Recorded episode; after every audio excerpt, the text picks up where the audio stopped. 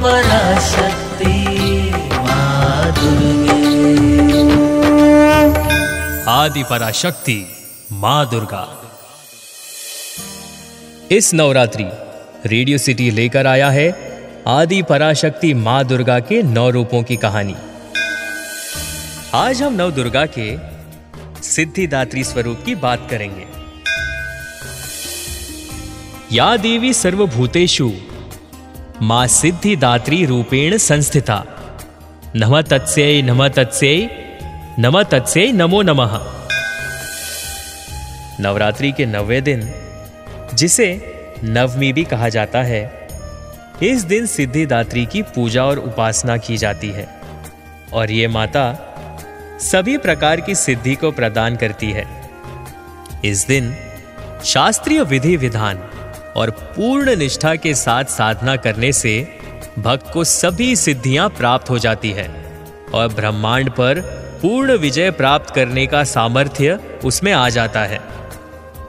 माँ सिद्धिदात्री के चार भुजाएँ हैं। इनका वाहन सिंह है।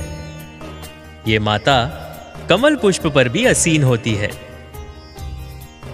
इनकी दाहिनी तरफ़ के नीचे वाले हाथ में कमल पुष्प है।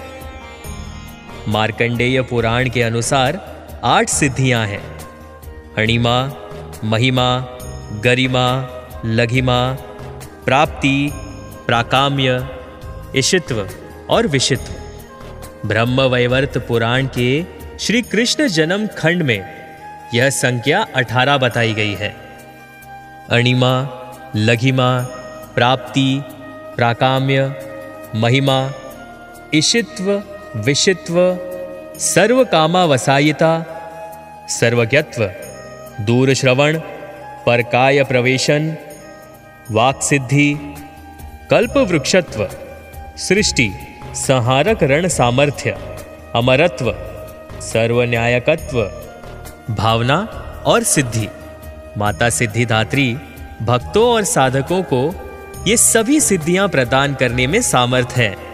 देवी पुराण के अनुसार भगवान शिव ने इनकी कृपा से ही इन सिद्धियों को प्राप्त किया था। इनकी अनुकंपा से ही भगवान शिव का आधा शरीर देवी का हुआ था। इसी कारण वे लोक में अर्ध नारेश्वर नाम से भी प्रसिद्ध हुए। माता सिद्धिदात्री की कृपा से भक्त के भीतर कोई कामना बाकी नहीं रह जाती। वो सभी सांसारिक इच्छाओं, आवश्यकताओं और कामनाओं से ऊपर उठ मानसिक रूप से माँ भगवती के दिव्य लोकों में चलता हुआ, उनकी कृपा का निरंतर पान करता हुआ, उसका विषय भोग शून्य हो जाता है। भगवती माता का परम सानिध्य ही उसके लिए सब कुछ हो जाता है। और इस परम पद को पाने के बाद और किसी चीज़ की आवश्यकता नहीं रह जाती। आज के युग में, जो भी व्यक्ति इतना कठिन तप करता है वह माता की कृपा का पात्र बन जाता है।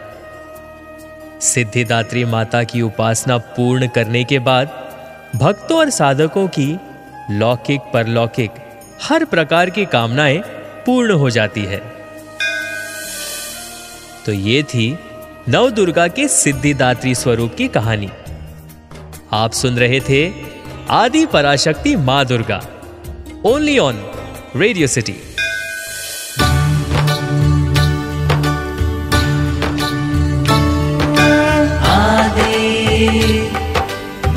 Russia.